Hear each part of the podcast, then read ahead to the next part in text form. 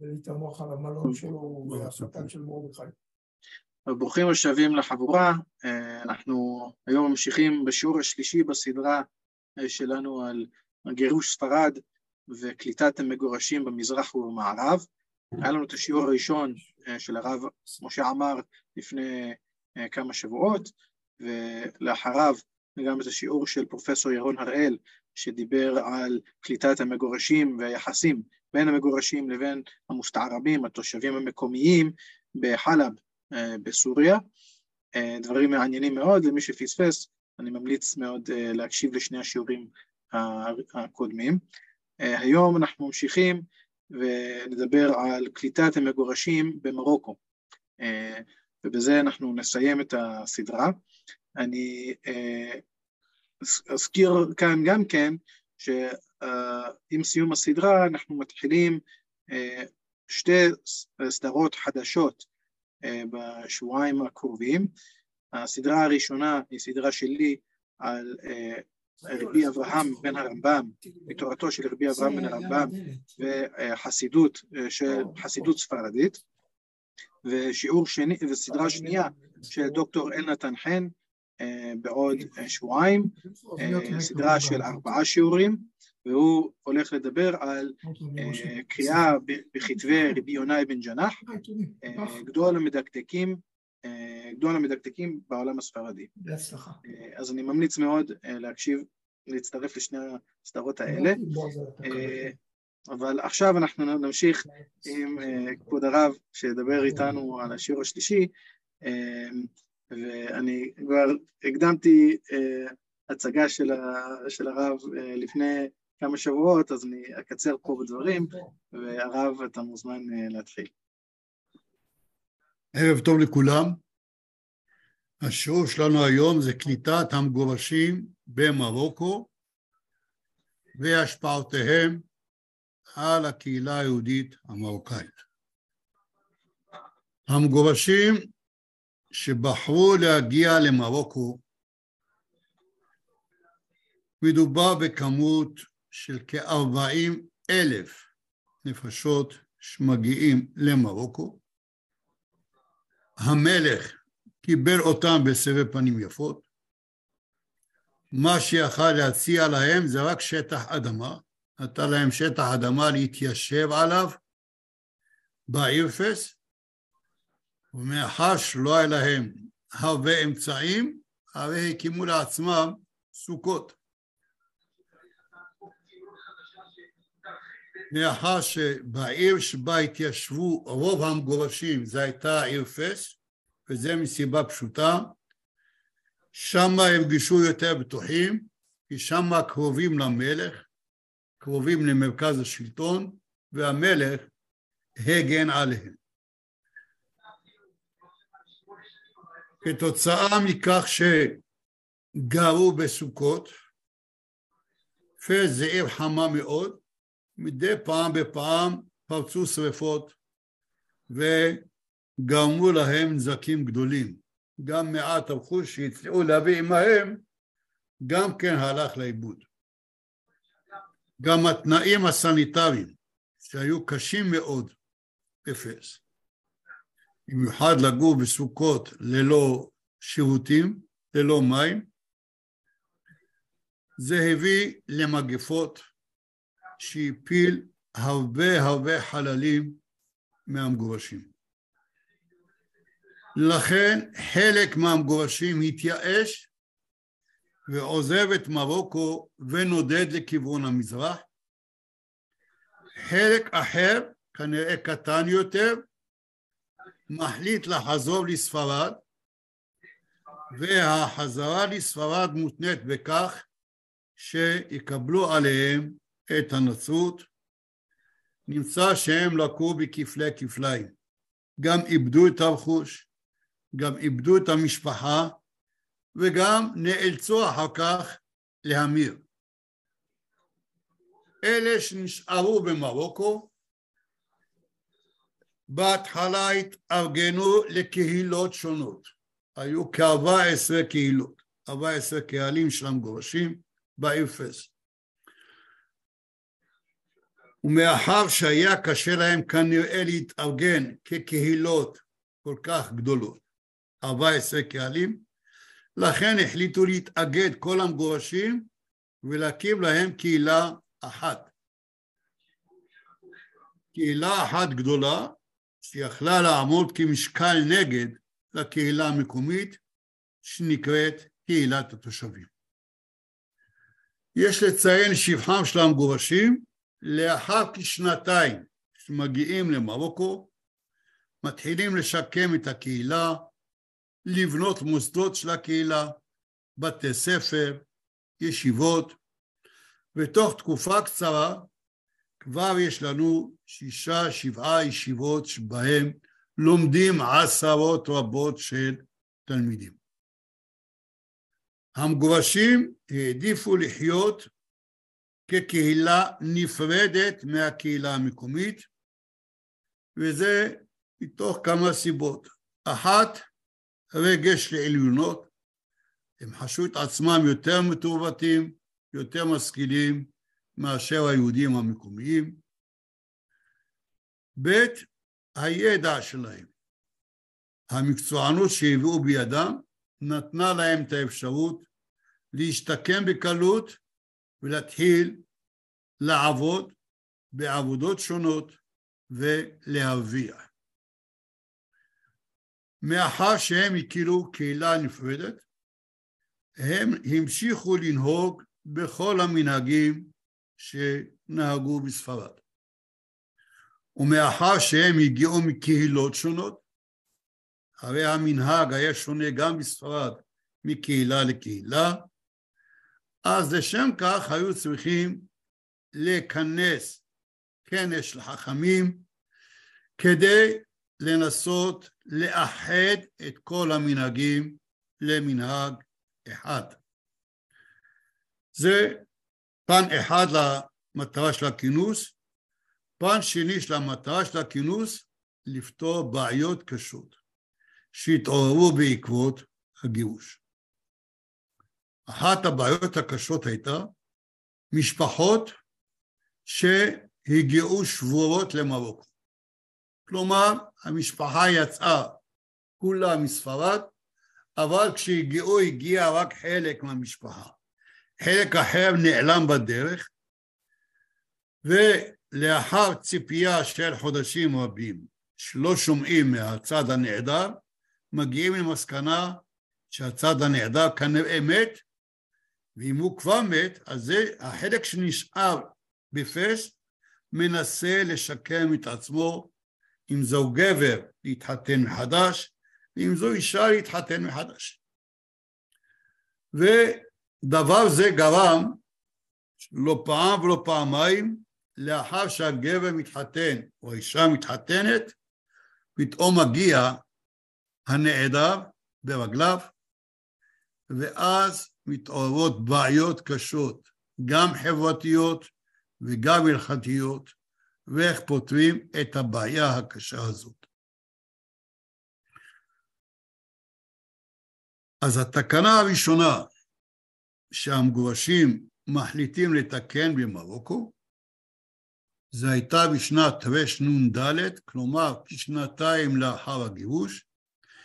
התקנה הזאת קובעת סדר של נישואים וגירושים. כלומר, נישואים יערכו אך ורק בנוחות רב הקהילה ובנוחות עשרה יהודים. עד לתקופה הזאת, טקס של הנישואים היה נחשב טקס פרטי, היה צריך לא רב רסמי ולא עשרה אנשים, לפי ההלכה אפשר לקדש אישה בפני שני אנשים והקידושים תופסים. הם תיקנו תקנה, א', שיהיו עשרה אנשים, ב', שזה יהיה בנוחות רב הקהילה, שזה רב הקהילה מפרשים לא הכוונה רב שיודע ללמוד, אלא רב שמקבל משכורת מהקהילה.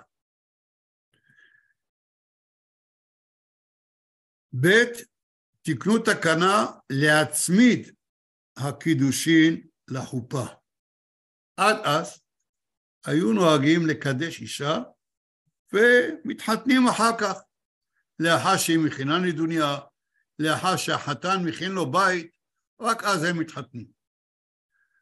כתוצאה מהגירוש, משפחות שהגיעו למרוקו ולא נקלטו במרוקו, המשיכו לנדוד, וקרה לו פעם ולא פעמיים שהאבא כבר קידש את הבת והבת מקודשת ואז הוא צריך ללכת.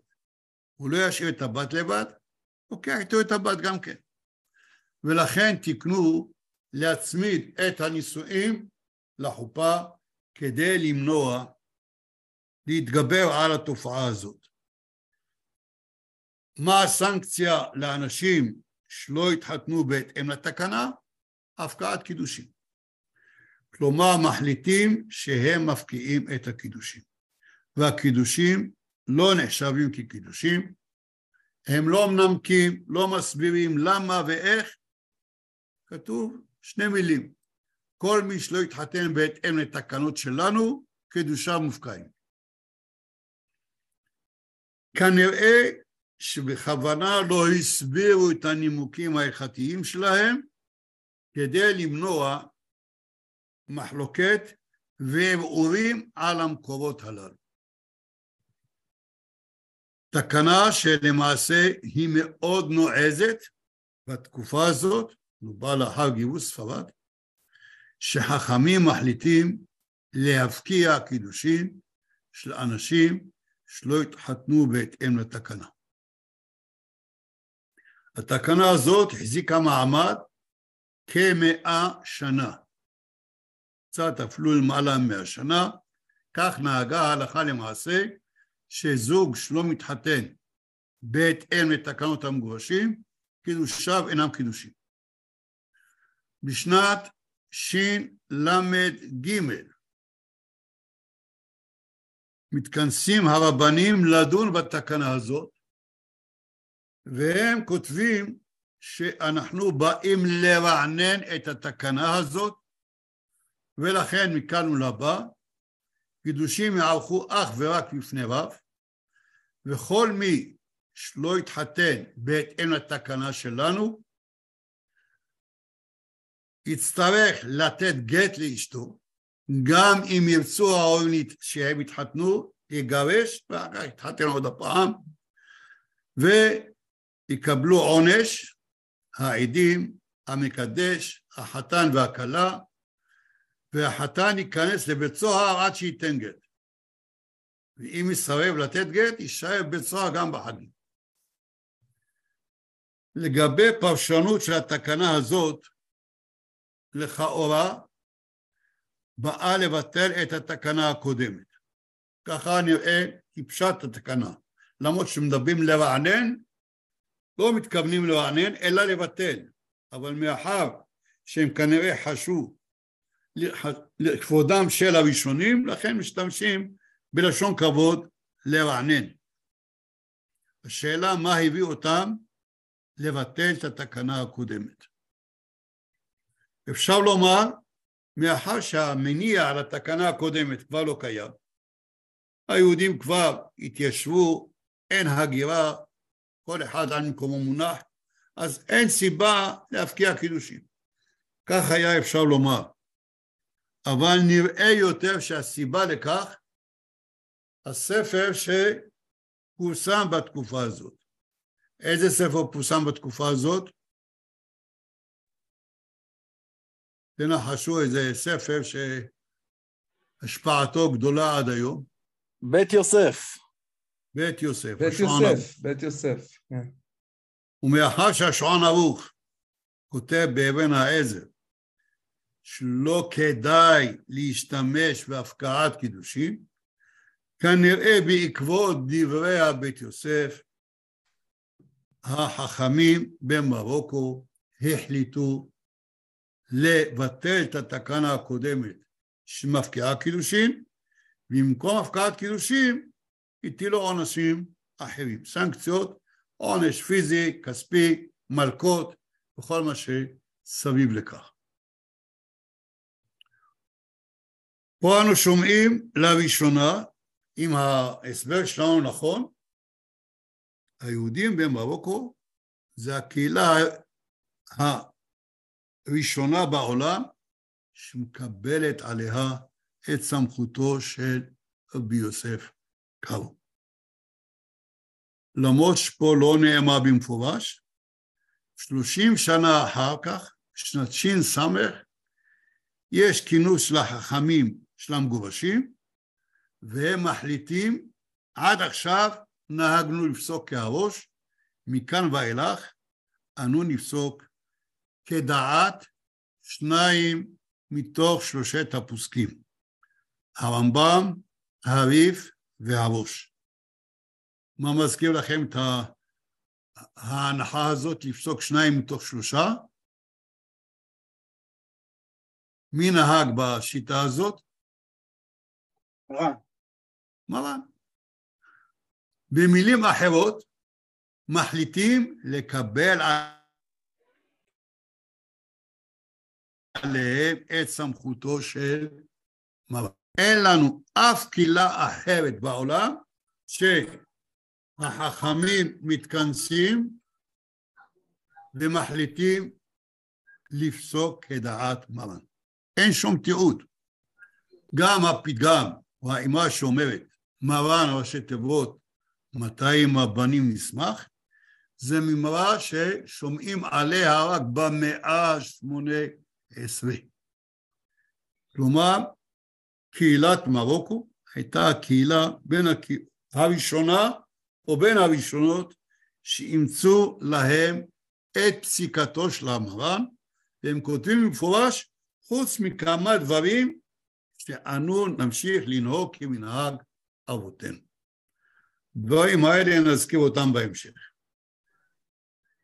כלומר, המגורשים מביאים שיטה למרוקו, שיטה שהמשיכה להתקיים במרוקו עד למאה העשרים, עד שנות החמישים של המאה הקודמת, התקנות האחרונות נתקנו ב-1956, לפתור בעיה שכיחה ששנויה במחלוקת באמצעות התקנת תקנה. ובכך למעשה פותרים את כל הבעיה של המחלוקת. האם השיטה הזאת מקובלת בהלכה? לא בטוח. אבל ככה הם נהגו. כל שאלה שהיא שכיחה ושנויה במחלוקת, כדי למנוע מחלוקת, היו מתכנסים ודנים בשאלה הזאת, מחליטים על פי רוב, ואז מנסחים את זה כתקנה, וזה הופך להיות מחייב את כל החכמים במרוקו. אין לנו חכם שיוצא נגד תקנה מהתקנות. כולם מקבלים עליהם את מהות התקנות. תקנה שנייה, שגם היא מעניינת, נתקנה כבר בשנת רנ"ד, עוסקת בדיני ממונות, בעיקר בנושא של עזבונות. לפי ההלכה, אדם שמת מי יורש אותו? מה היורשים הראשונים לפי ההלכה? בנים. איך? בנים, אדם מת, מי יורש אותו? בנים, בנים. הבנים. בנים זה כולל בנות? לא, לא. ואם אין לו בנים, מי יורש אותו? הבת, יש לו רק בנות. הבת, הבנות. בנות יורשות. ואם אין לו לא בנים ולא בנות, מי יורש אותו? אחים, האבא שלו. יש לו אבא קודם כל. אם אין לו אבא, אחים. אם אין לו אחים, אחיות. מה עם האישה? שוברת. מסכנה מקופחת. כן. ככה זה נראה לך אבא. אישה שמתה, מי יורש אותה? בעל שלה. בעל שלה. לכאורה ההלכה מקפחת, מפלה לרעה את האישה ואת הבנות. האם זה נכון? אם כולם נוהגים ככה זה לא, זה בסדר, אין בעיה. היא מקבלת מהצד השני. לא, אבל הגויים לא נהגו ככה, אז אולי זה כן... אה, האם באמת האישה מקופחת? זה מה שאני שואל. לא, כי היא לא פרנסה. מי שפרנס היה הגבר. ולכן זרוק אותה עכשיו לכלבים? אם האישה נשואה, אז בעלה יורש את האבא שלו, זה בסדר. כולם מקבלים מצ- כל תא ההלכה לא מקפחת את האישה, ההלכה עוד מרפדת את האישה יותר מכולם. אבל יש לא, לה איסור, יש לה איסור נכ- נכסים, יש לה עוד דברים. היא מקבלת את מזונותיה. ניזונת מהנכס, בהלכה אישה יכולה להמשיך להתפרנס מהעיזבון כל ימי חייה. כן. עכשיו איזה בעל, נניח אם היא אישה בת 30 או בת 40, איזה בעל משאיר רכוש שיספיק לפרנס את האישה ברמה שהייתה עם בעלה 40 שנה. בודדים יש להם רכוש כזה. נמצא מי לוקח את כל הרכוש? האישה. האישה יכולה לעכל את כל הרכוש למזונות שלה. זה מגביל אותה שהיא לא יכולה להתחתן. אם תרצה להתחתן, גם כן לא מקופחת. היא גובה את הכתובה שלה קודם כל מהעיזבון, ואם יישאר משהו, רק אז היורשים יכולים לקחת. האישה לא מקופחת, בואו נלך לבנות. הבנות אותו דבר, בנות רווקות מתפרנסות מן העיזבון עד שיהיו גדולות, או עד שיתחתנו. וכשירצו להתחתן, מגיעה לכל אחת מהם עשירית מהעיזבון בשביל לה- להתחתן, לה- ל- להכין נדוניה. עכשיו, אם יש כמה בנות, הבנים מקבלים משהו? קודם כל האישה, גמרנו את האישה, הבנות, רק אחר כך, אם נשאר משהו, הבנים יורשים. איך אמר אדמון במשנה, בגלל שאני זכה והפסדתי, אומר איזה, איזה קיפוח זה.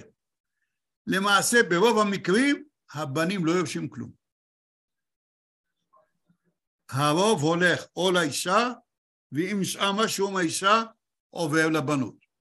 קחו בחשבון שבתקופה הזאת, בהרבה מקרים, האישה איננה אם הבנים. למה איננה אם הבנים? איפה האמא שלהם? מתה. מתה. נשים היו מתות יותר מאשר גברים, ונשים היו מתות צעירות בעיקר בעקבות סיבוכי לידה וסיבוכי הריון. אז כאשר האימא, האישה איננה האימא, אז היא לא מרחמת על הילדים, והילדים לא מרחמים עליה. כלומר, לפי ההלכה, אין פה קיפוח. אם יש קיפוח, זה רק לבנים.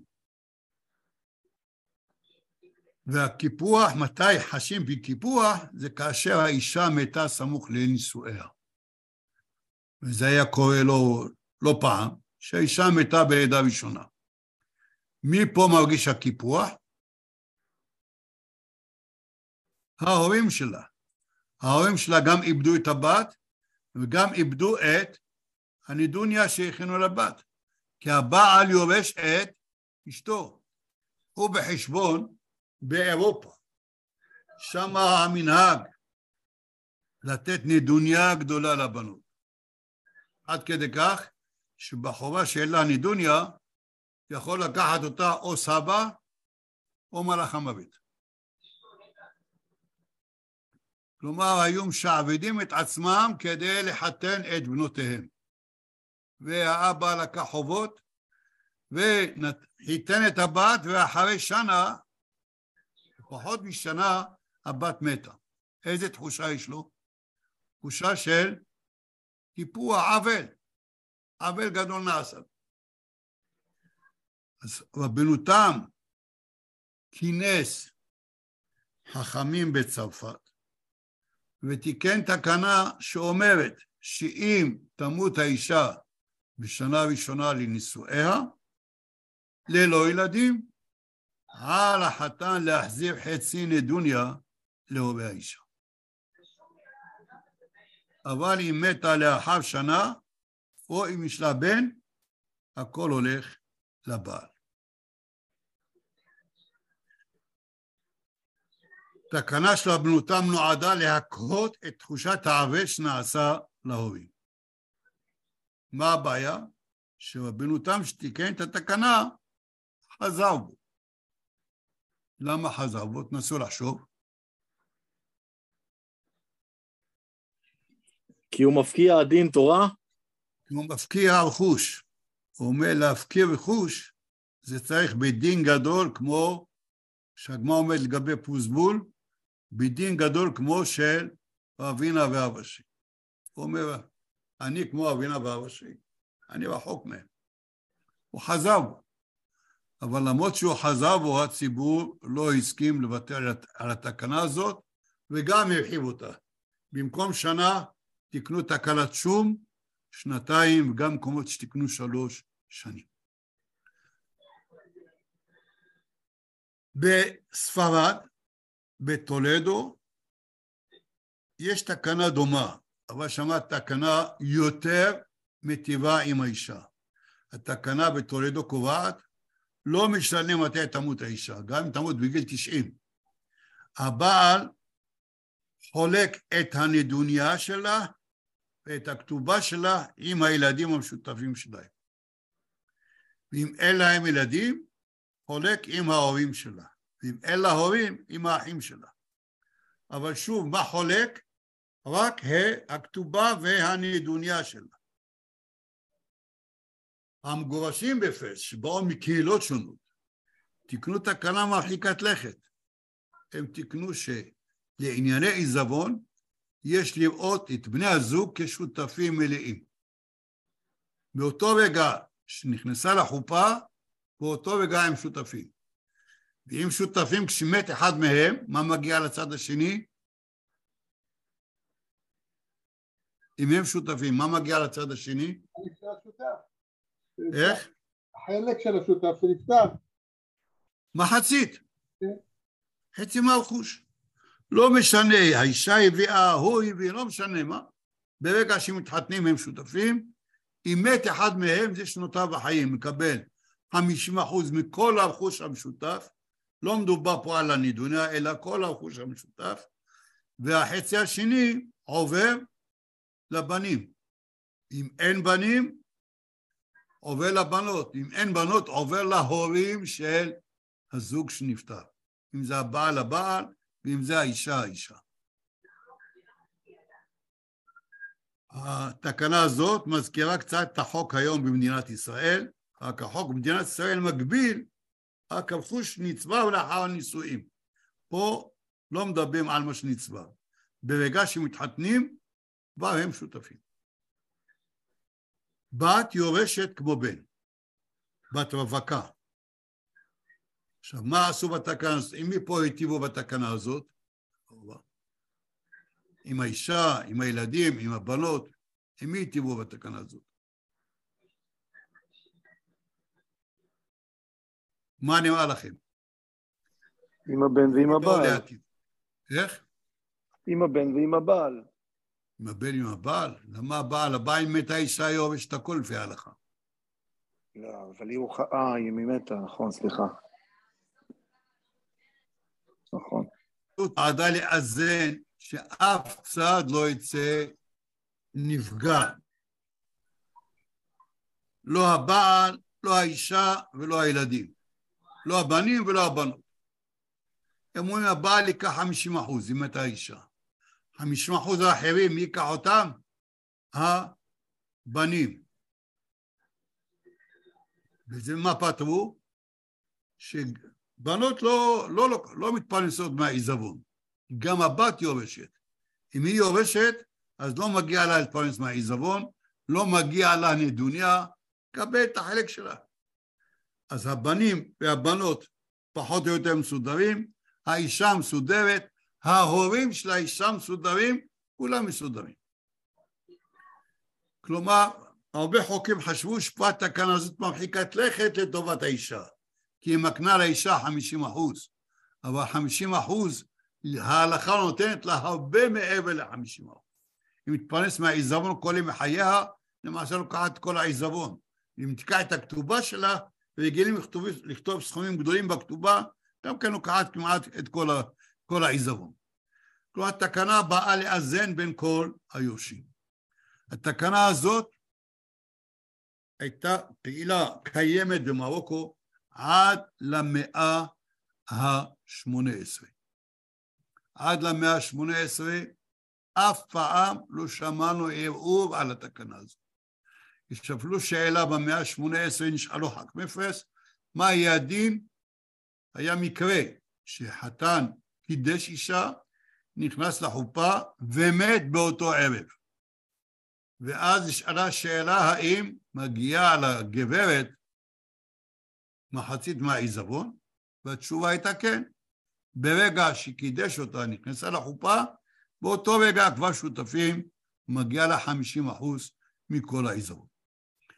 הערעור מתחיל קצת, כבר מחצית השנייה של המאה ה-18, בעקבות כמה מקרים שקרו, שהיו מאוד קיצוניים. ואז הרבנים ניסו קצת להפקיע מהתקנה. מקרה אחד, היה יהודי שהיה חייב הרבה חובות, הלך לאסוף נדבות, אסף כסף ובדרך מת. עכשיו, בעלי חובות באו לגבות את החובות מהכסף שאסף במסע שלו. האלמנה והבנים באו לבית הדין ואמרו, תראה, הוא הלך בשביל לאסוף מה לפרנס אותנו. אם בעלי חובות ייקחו את הכסף, אין לנו מה להתפרנס. ובית הדין פסק בניגוד לתקנה, זה היה חריג מאוד, ופסק שמפקיע זכותם של בעלי חובות כדי שהכסף יישאר לאלמנה ולילדים.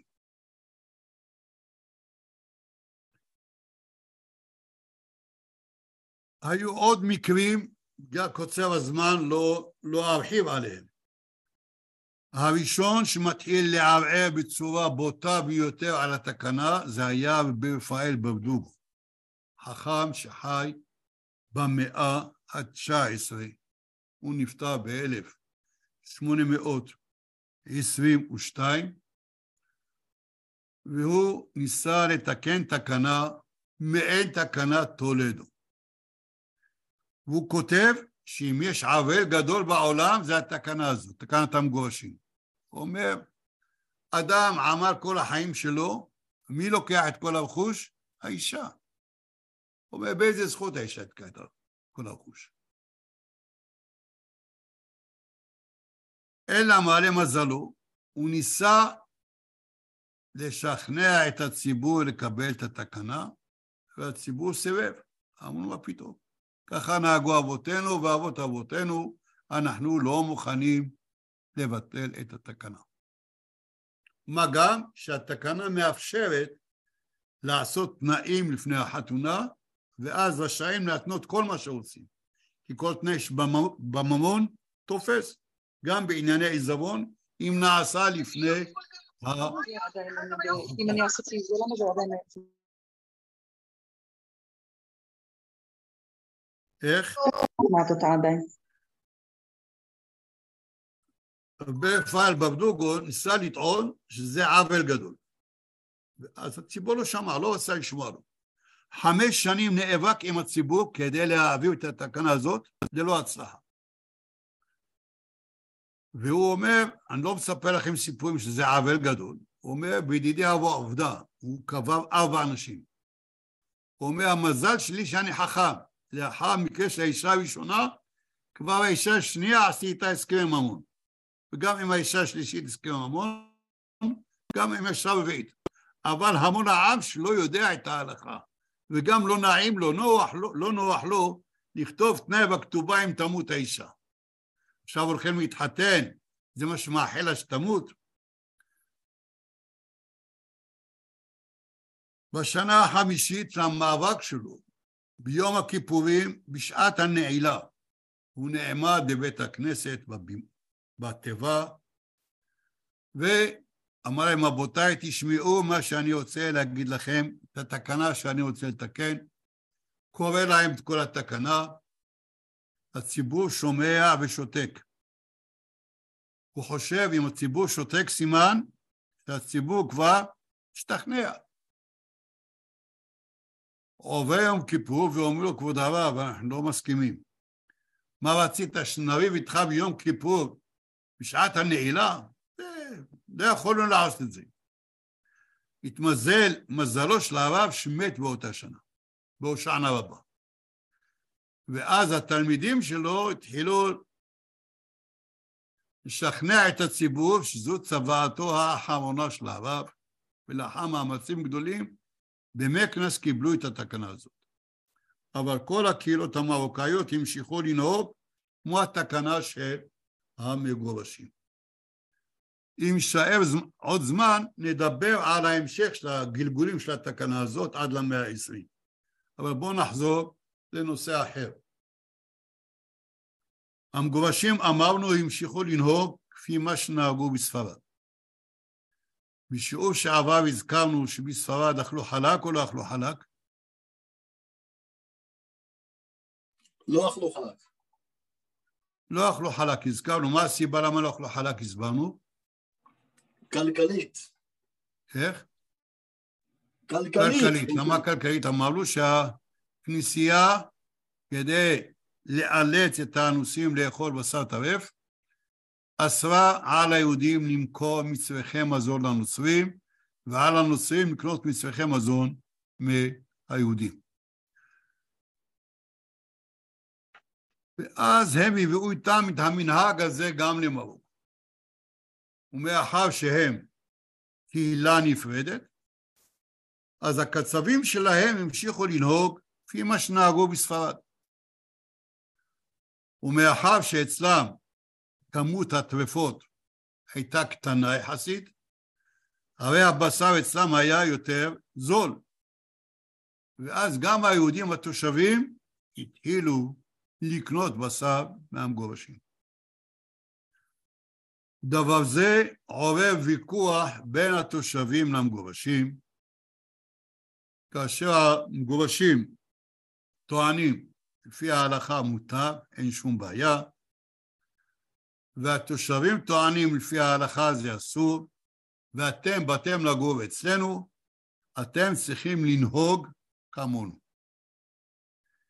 התפתח פולמוס חריף מאוד, שנמשך כארבעים שנה. הפולמוס היה גם פולמוס ספרותי וגם פולמוס עממי. ערבו בכך את השלטונות, והשלטונות נתנו כנסים גם כנסות גם לאלה וגם לאלה. אבל מה שחשוב מהפולמוס הזה, העיון בסוגיה הזאת בתלמוד ובראשונים, שיש שתי שיטות. אנחנו רואים שיטה של התושבים, שבאמת יש לאסור, שיטה של המגורשים שמפרשים את כל הראשונים שאוסרים בצורה כזאת שיצא שהם גם כן מתירים. ובסוף ידם של המגורשים הייתה על העליונה.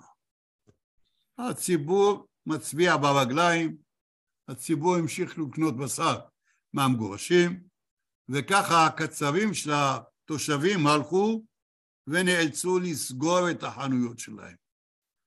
והמנהג הזה התפשט בכל מרוקו. מאז שהתפשט עד היום לא קם עליו שום ערעור.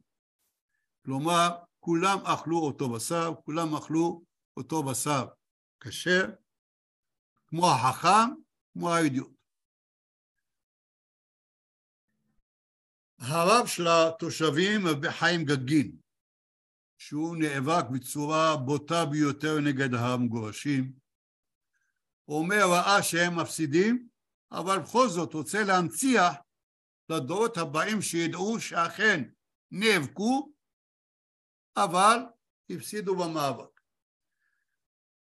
הוא היה אדם הגון, הוא כתב ספר שנקרא עץ חיים, שבו מתאר את הפולמוס, בו מתאר את דעות התושבים ואת דעות המגורשים, ככה שיש לנו ספר שבו נדונה הסוגיה הזאת לראשונה בהיקף כזה גדול.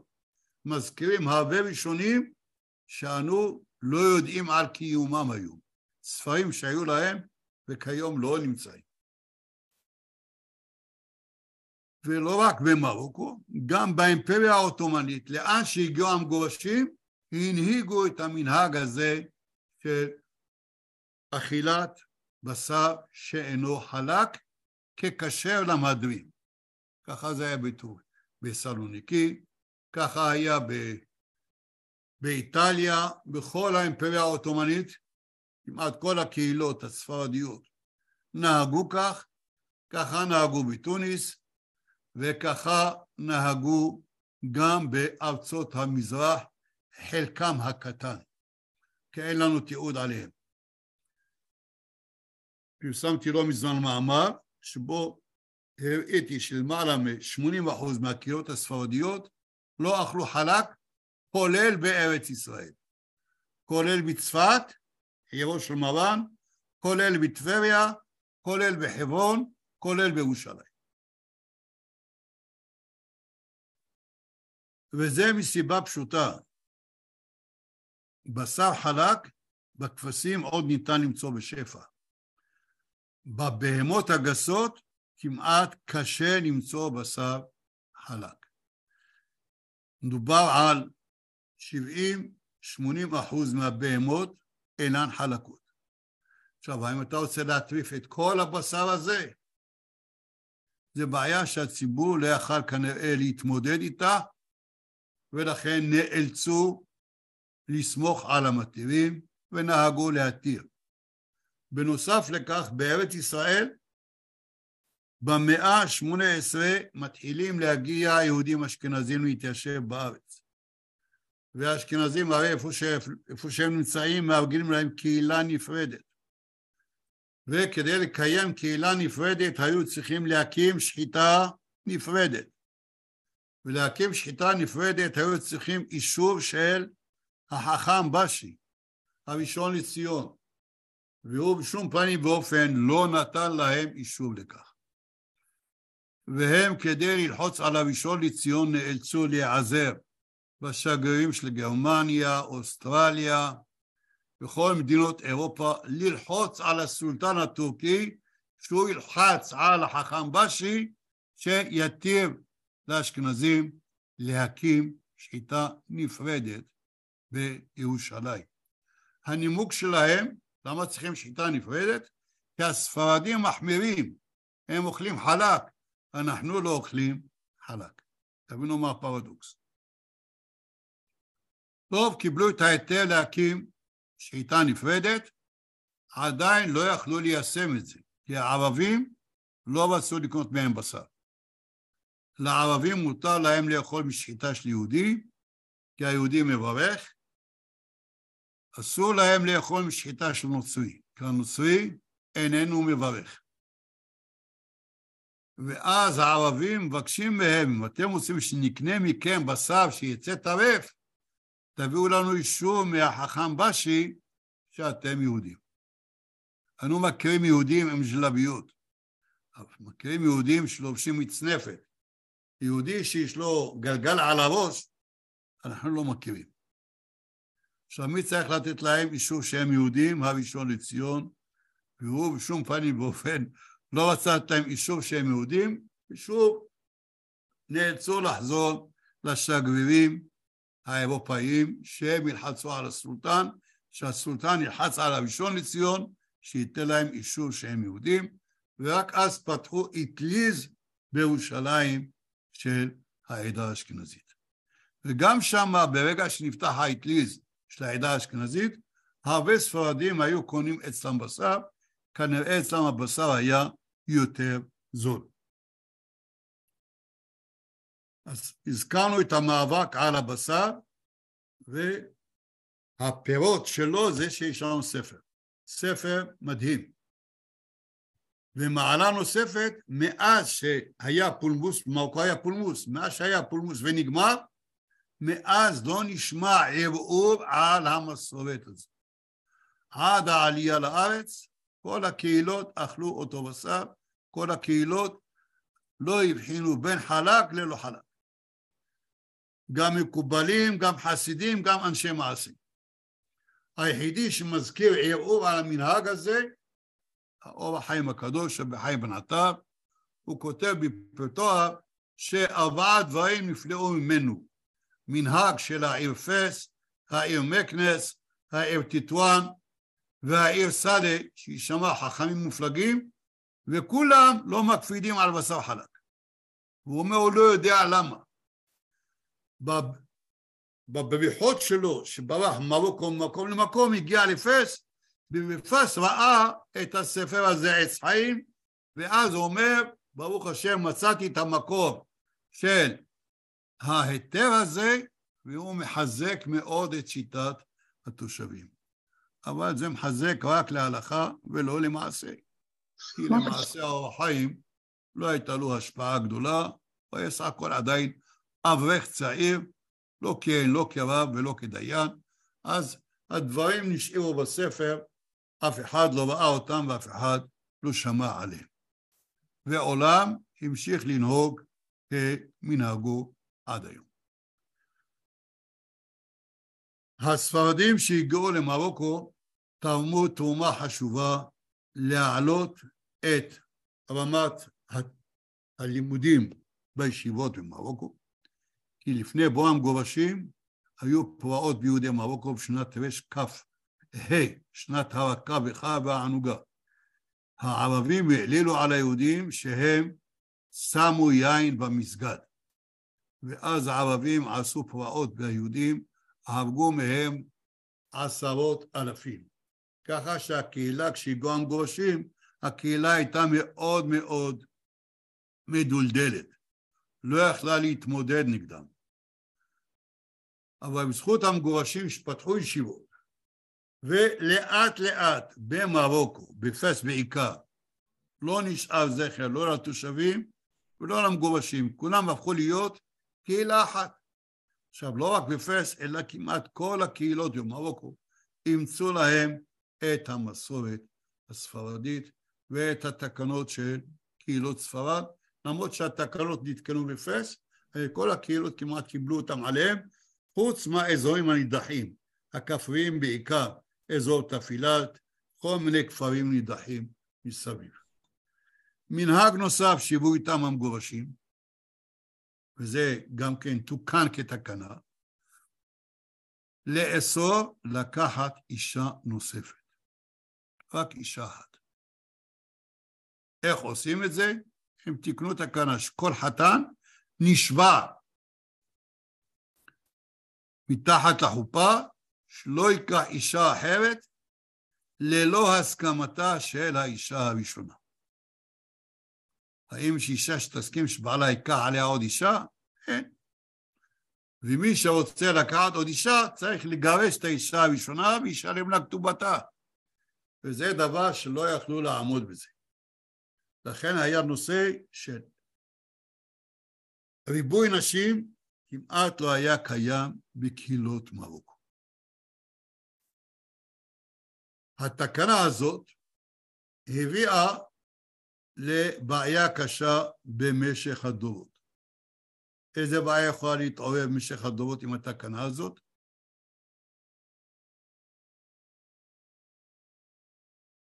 אדם שאין לו ילדים יכול לקחת עוד אישה?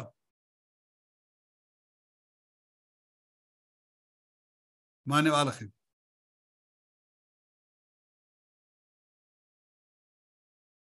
לפי התקנה, גם אדם שאין לו ילדים לא יכול לקחת עוד לא אישה. יכול לקחת. למה? כי הוא נשבע. השבועה, ברגע שהיא שבועה כללית, היא עוקרת גם איסורי תורה. משל מה הדבר דומה לאדם שנשבע שלא יאכל מצות. אם נשבע שלא יאכל מצה בליל פסח, השבועה לא תופסת. הוא נשבע שבועת שווא, חייב לאכול מצה בליל פסח. אבל אם נשבע שלא לאכול מצות בכלל, גם בליל פסח אסור לו לאכול מצות. כי השבועה חלה בכל אלה. גם פה ברגע שנשבע שלא יישא אישה אחרת עליה, גם במקרה שאין ילדים, הוא לא יכול לקחת עוד אישה. גם במקרה של ייבום, הוא לא יכול לייבם את אשת אחיו. למה? כי זה אישה נוספת, ונשבע שלא ייקח עוד אישה נוספת. לאחר כמאה ועשרים שנה, כשהבעיה מתחילה להיות בעיה קשה, הרבה משפחות שאין להם ילדים, והם באים לרבנים ומבקשים פתרון, אז מתכנסים הרבנים ומחליטים לעקור את איסור השבועה מהזוגות שהתחתנו מכאן ואילך, או במקרה של ייבום. זוגות שהתחתנו מכאן ואילך, אם אין להם ילדים לאחר עשר שנים, מותר להם לקחת עוד אישה. או מקרה של ייבום, אפילו תוך עשר שנים, יכול לקחת את אשת אחיו, מאחר זו מצוות עשה מן התורה. חשבו שבזה פתרו את הבעיה, אבל הבעיה לא נפתרה, כי אותם זוגות שאין להם ילדים והם נשואים כבר, באו לרבנים ואמרו מה איתנו? הרבנים אמרו אנו לא יכולים לעקוב תשובה למפרע, התחילו ללחוץ, ואז הרבנים מתכנסים שנתיים אחר כך, מתקנים תקנה שכל גבר, גם אלה שנשואים כבר, אם אין להם ילדים לאחר עשר שנים, יכולים לקחת אישה נוספת, והם בכוח בית דין עוקרים את השבועה מאותם הבעלים. זו תעוזה לא רגילה. הגדרה נוספת שהתקנה אומרת בנים, אין פירושה בת. בנים פירושה רק בנים זכרים. אדם שיש לו רק בנות, כי אין לו, אין לו בנים ויכול לקחת עוד אישה. כלומר, זו תקנה שלמעשה קיימת עד היום במרוקו, שאי אפשר לקחת אישה נוספת, אלא אם כן אין לו ילדים לאחר עשר שנים, ורק אז מתירים לו לקחת אישה נוספת, אבל התקנה הזאת שוב לא הגיעה לכפרים הנידחים, לכן באזור תפילת, אזור שגר שם משפט אבוחצירא, היו שם מקרים, אמנם לא רבים, מקרים מעטים, של גברים שנשאו, נשאו אישה שנייה. בעקבות המגורשים, פס הופכת להיות כמרכז של תורה. מרכז של תורה שהוא מייצא תלמידי חכמים לא רק למרוקו, אלא גם מחוץ למרוקו. רבנים מרוקאים מגיעים להולנד, מגיעים ללונדון, מגיעים לקהילות שונות באירופה וגם בארץ ישראל ומפיצים תורה. בין הרבנים הללו, אחד הרבנים אולי הזכרנו אותו בשיעור הקודם, רבו של הבית יוסף, איך קראו לו? רבי יעקב בירב. בירב. ביעקב בירב, לאחר שהייה גדולה בפס, הוא כותב שהוא היה בפס, רב של קהילה שישבה לפי, ה... לפי ה... מה שהוא מתאר, מאות נפשות, אלפי נפשות.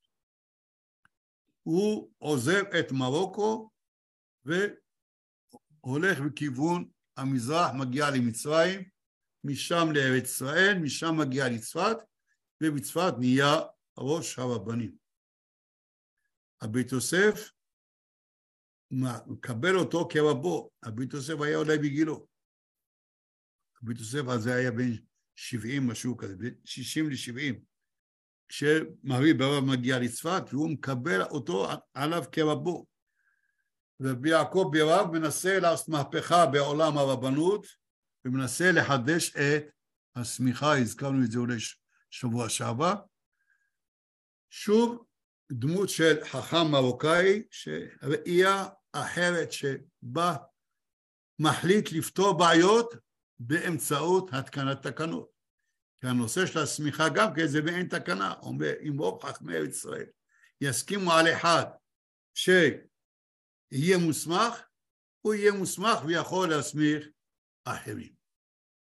וזה דבר שבאמת הגדולה שלו קשה לתאר אותה, כי לא השאיר הרבה בכתובים, אבל ההערצה שהייתה לו מצד רבי יוסף קארו, שהיה חכם גדול, מצד המביט, משה דיטרני, מצד כל חכמי צפת, שזה הייתה אז מרכז התורה, זה מראה עד כמה שהייתה לו הערצה גדולה. חכמים מהדור השני והשלישי של המגורשים ידועים עוד יותר.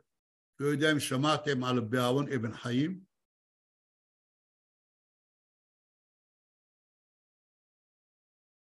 בארון אבן חיים בשנת שע"ג, כלומר 1613, הוא עוזב את פס כדי להגיע לאיטליה להדפיס פירוש שלו על טובת כהנים. אחד הפירושים היפים וה... שכולם עוסקים בהם, מי שלומד תורת כהנים, זה הפירוש שלו קורבן אהרון. והוא מספר כשהגיע לוונציה להדפיס את הספר שלו, ראה בית דפוס ספרים שכל ספר גדול גם בגובה וגם בעובי, והוא שאל את עצמו, מה אני הולך להדפיס ספר קטן? כמעט התייאש, ואז החליט לכתוב, כשעיין בספרים של חכמי אשכנז, ראה שהמון פלפולים, חשבתי ככה וחשבתי ככה וחשבתי כל מה שחשב הוא כתב בספר. ועוד שהוא כתב כנראה את כל המסקנות. אז הוא אומר, אם ככה, אז אני, תוך כדי התפסה אני כותב מהדורה חדשה. מהדורה חדשה מאוד מאוד ארוכה, שגם הספר שלו הפך להיות שני כרכים גדולים. ספר שזכה לתשבחות מחכמי אשכנז ומחכמי כל קהילות ישראל, והוא כתב גם על, ספר, גם על ספרי וגם על מחילתא וגם על כל התנ"ך. אבל כנראה הכל הלך לאיבוד, הוא הדפיס פירוש של הספרה, פירוש ליהושע ושופטים, זה מה שהספיק להדפיס, הלאה, משם היה רב בוונציה תקופה, אחר כך עבר למצרים, היה רב במצרים, עלה לחברון, היה רב בחברון, ואחר כך הגיע לירושלים, היה גם כן רב בירושלים. חכם אחר, בן דורו, באברהם אזולאי, שאתה שמעתם עליו, סב סבו של החידה, שוב עולה בתקופה הזאת לארץ ישראל, מתוך מטרה ללמוד קבלה בארץ ישראל. הוא היה מקובל גדול. שוב מגיע לצפת, מגיע לחברון, מחברון מגיע לעזה, בעזה כותב, חלק מהספרים שלו נכתבו בעזה, והוא מבחינת ספרות הקבלה נחשב כמי שהציל את תורתו של הרמק שלא תלך לאיבוד. יש לו ספרים בקבלה מאוד מאוד עצומים. חכם נוסף בין התקופה הזאת שעוזב גם כן את מרוקו ועולה לארץ ישראל, רבי יעקב חגיס, לא יודע אם שמעתם עליו,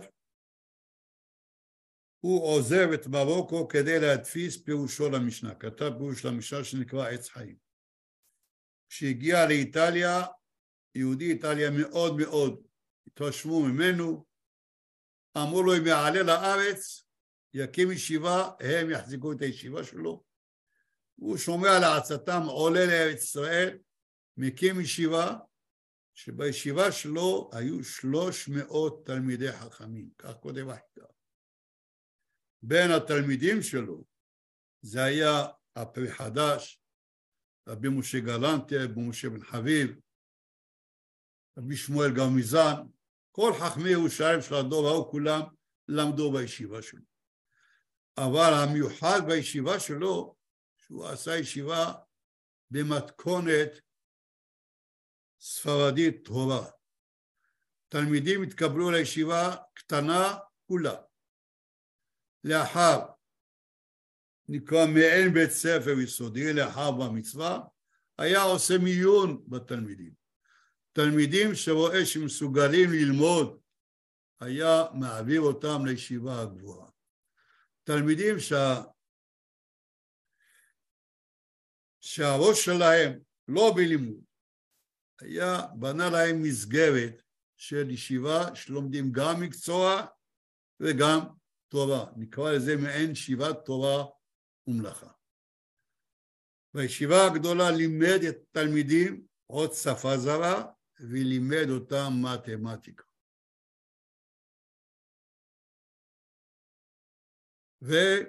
ועלייתו לטבריה, לירושלים, הפכה את ירושלים כמרכז רוחני, ככה כותב אה, מאיר בניהו בספר שלו, הוא אומר, עלייתו לירושלים במאה ה-17 הפכה את ירושלים למרכז תורני שחכמים נהרו אליה מכל הפזורה של ארצות הים התיכון, כולם באו ללמוד בישיבה שלו. אלה מקצת החכמים שעדיין בעלי, אפשר לקרוא אותם ספרדים, ממשיכים מסורת ספרדית כמו שנהגה בספרד, ומעבירים את המסורת שלהם גם למקומות אחרים. כאלה ישנם עשרות רבות. מקוצר הזמן לא נוכל להזכיר את כולם. הזכרתי את רבי חיים אלעטר, העלייה שלו גם כן לארץ עשתה רושם אדיר. אם היה נשאר במרוקו אף אחד לא היה שומע עליו. עלה לארץ, אימצו אותו החסידים והפכו אותו להיות רבו של הבעל שם. וברוך השם, תראו, זה החכם היחידי הספרדי שמאז הבית יוסף, שיש לו אהדה בכל העדות. אשכנזים, חסידים וליטאים, וגם אצל הספרדים. אין לנו חכם אחר שיש לו השפעה כזאת גדולה, כאשר כל כולו בן ארבעים ותשע. כלומר, צעיר לימים ללא ילדים. אם יש שאלות אני מוכן לענות. שלום הרב. אה, כל ה... רק במרוקו היה את הדבר הזה של אה, תקנות, לדוגמה באשכנז הם לא עשו כתקנות, המקומיים, בוא נגיד לפני הגירוש, לא היה להם כזה מהלך לתקן תקנות, זה דבר שהביאו אותו בעצם המגורשים מספרד, שגם בספרד היה להם תקנות? המגורשים לפני, התושבים לפני בוא המגורשים לצערנו כמעט אין לנו חומר בכתב מהם, הכל הלך לאיבוד. לכן אני לא יכול לענות לך אם היה להם תקנות או לא היה להם תקנות. המיוחד בתקנות של המגורשים בפס, שזה דור אחרי דור, משנת רנ"ד עד 1956. תאר לעצמך כמעט 500 שנה תקנות דור אחרי דור.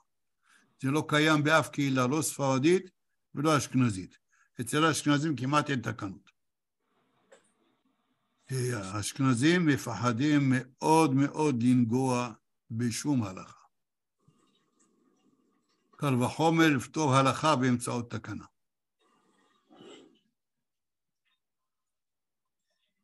יוסי, יש לך שאלה? ב', נקודה נוספת, התקנות של המגורשים מקיפות כמעט את כל נושאי החיים. גם ענייני כלכלה, גם ענייני מיסים, גם ענייני חינוך, גם אישות, גם קרקעות, גם משכנתאות, הכל. וזה אין לנו אף קהילה שיש בה תקנות כאלה. נקודה נוספת, שהתקנות הללו התקיימו הלכה למעשה מאות בשנים, וזה גם כן אין באף קהילה אחרת.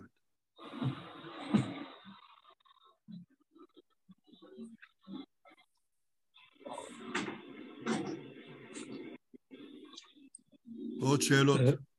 יוסי, יש לך שאלה?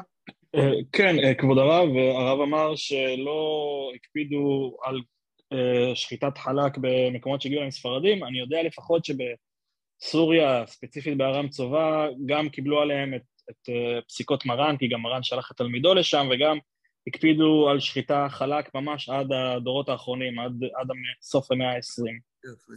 אמנם שם אכלו בעיקר צאן, אבל אכלו בעיקר צאן, אבל, אבל הקפידו על חלק לגמרי. אלה שאכלו בעיקר צאן, היה קל להם להתמודד עם זה.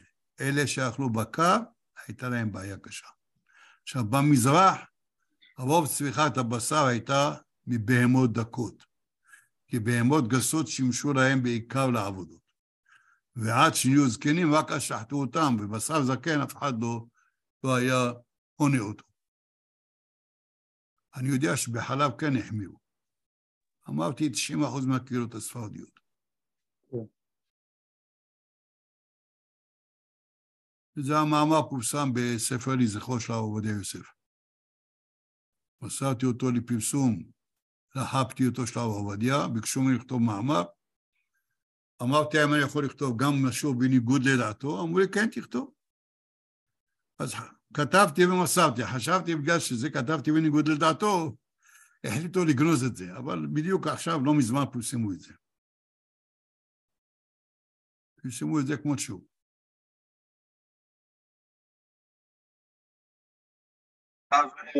אם אני יכול לשאול, אה, מבחינת ההשפעה של המגורשים על מרוקו ובכללי, אה, דיברת הרבה מבחינה הלכתית, מבחינה הגותית או, אה, או תפיסות עממיות וכאלה, איך הגירוש השפיע? הדור השני והשלישי והרביעי של המגורשים עדיין עסק המון בתורת ההגות.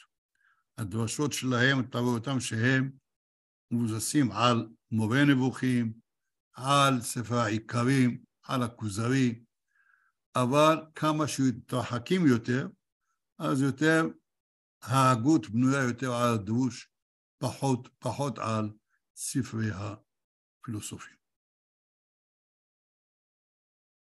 אבל גם, האחרונים גם כן, אתה רואה שהיו בקיאים בהגות. כשאתה קורא בין השיטים שלהם, יש המון רמזים לדברי הגות של פילוסופים יהודים. דבר נוסף שהביאו המגורשים, הביאו איתם את הרעיון הזה שלא כל אחד מסוגל ללמוד תורה. ומי שהולך לעבוד ולא לומד, זה לא, לא רואה בזה שום פגם. נקודה נוספת שהביאו המגורשים איתם שלא קיימת באף קהילה, שמעו על הייחוס שלהם. המשפחות המיוחסות שמעו על הייחוס דור אחרי דור, וזה נכתב בכתובה. כלומר, זה דבר שאי אפשר לזייף אותו. כל אותה משפחה, כולם יש להם אותו ייחוס. וכל אחד שמצטרף מוסיפים עוד, עוד שם לכתובה. יש משפחות שיש להם עשרים דור שמונה עשר דורות. וזה הביאו את זה מספרד. ואלה המיוחסים, והמשפחות המיוחסות דאגו שבכל דור יהיה להם כל הפעות תלמיד חכם אחד. אז כל האחים כולם היו בוחרים אחד שיהיה קורבן העדה, שישב וילמד. ופרנסו אותו. זו תופעה שאתה לא מוצא אותה בקהילות אחרות. רב, בן אחר בן אחר בן רבנים במשך 500 שנה, אתה לא מוצא באף קהילה. במרוקו המשפחות המיוחסות, כולם בן אחר בן עד לגירוש. כולם תלמידי חכמים. לא כל המשפחה, אבל אחד מהמשפחה. תמיד יש אחד מהמשפחה שהוא מכהן כרב.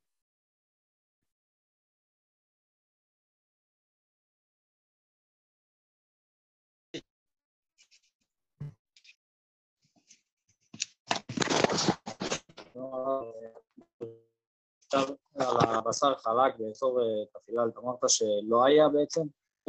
או שכן היה? שמעתי. לא שמעתי את השאלה. שאלתי על הבשר חלק באזור תפילה, זה היה אזור שיותר היה מיוחס לקבלה ולכל זה, הייתי שם עם בשר חלק. הקבלה לא מדברת על חלק ולא חלק, זה לא מעניין את הקבלה. גם גדולי המקובלים במרוקו לא הקפידו על בשר חלק.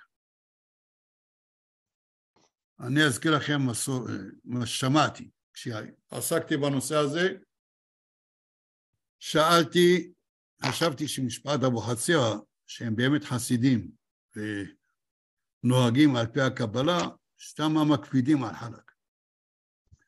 הלכתי לשאול אחד השוחטים שהיה שוחט אצלם עוד בחוץ לארץ, הרב לעשרי, לעשרי. חלקכם בטח שמע עליו, הוא היה כותב קמיעות והיה גר בבית שאן. הוא נפטר לפני כמה שנים. שאלתי אותו, האם אכלו חלק אצלם בחוץ לארץ? הוא אומר לי, לא. הוא אומר, הוא היה שוחט, וגם משפט אבוחצירא אכלו אותו בשר, לא הקפידו על חלק, לא שום דבר. יתרה מכך, הוא אומר, פה בארץ, שחט לבבא סאלי בירושלים כבש, והכבש לא היה חלק, ובבא סאלי אכל.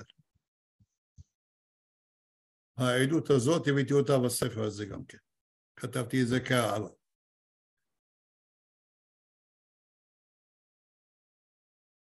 ואם תרצו עוד לפרט על זה, בשנות החמישים הגיעו חסידי חב"ד למרוקו.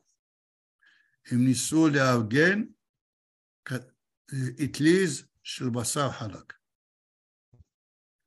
ניסו לארגן את זה, והרבנים שלחו להם, אמרו להם, בבקשה, באתם להחליף אותנו?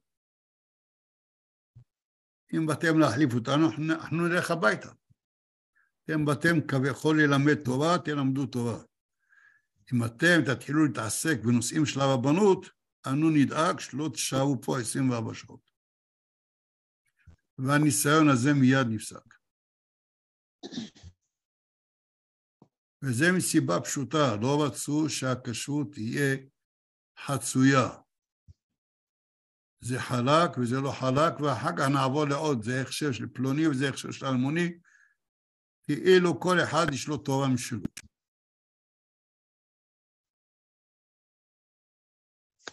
וזה גם מטרת התקנות, פשוט למעט כמה שאפשר במחלוקות. כי זה גור- גורם אפילו לאיסור שלא תתגודדו.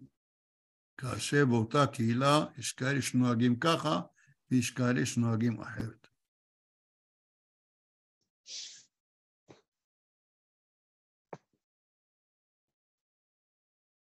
יש שאלה אחרונה?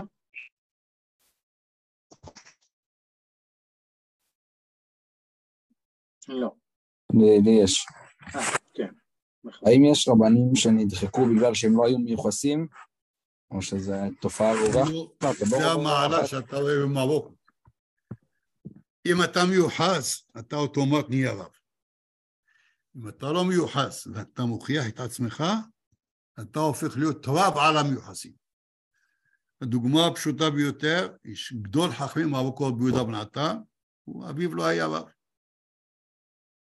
האישיות שלו הפכה אותו להיות ראש הרבנים במרוקו מאז עד היום. כלומר, אין ספר הלכה מרוקאי שאינו נזקק לפסקים שלו על כל, צעד ושעל. שוב אני חוזר, אחד שהוא בעל שררה, בעל ייחוס, אם הוא תמיד חכם אוטומט נהיה רב. כי מה הבעיה להיות רב במרוקו? יכלו להיות עשרה רבנים, עשרים רבנים בקהילה, לא הפריע לאף אחד, כי הרב לא קיבל משכורת. הרב, עב- הרב עבד לשם שמיים. מה התפרנס? הוא עבד. אז לאף אחד לא אכפת שיהיו עשרה רבנים או עשרים רבנים. אבל אם אתה לא מיוחס כדי לחדור לתוך המסגרת הזאת, אתה צריך להיות אדם משכמו ומעלה. והרבה שהם לא מיוחסים והפכו להיות ראשי העדה. קח דוגמה, משפחת משאש, זה לא משפחה מיוחסת דורי דורות. בגלל האישיות שלהם, הם תפסו, תפסו את הרסן הרבנות.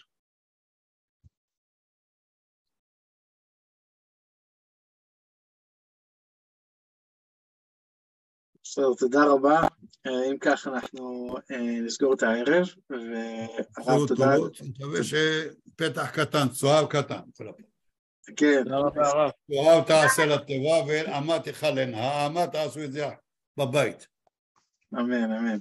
ואני מזכיר לכולם שהשיעור הבא שלנו יהיה ביום ראשון הקרוב, אה, סדרה של שלושה שיעורים שאני מעביר על חסידות ספרדית מתורתו של רבי אברהם בן הרמב"ם, מחסידי מצרים, אה, ולאחריו עוד סדרה, כן, ולאחריו עוד אה, סדרה של אה, דוקטור יונתן חן, שיעביר סדרה של ארבעה שיעורים על תורתו של אבן ג'נח, אה, קריאה בכתביו, גדול חכמי הלשון והדקדוק מספרד.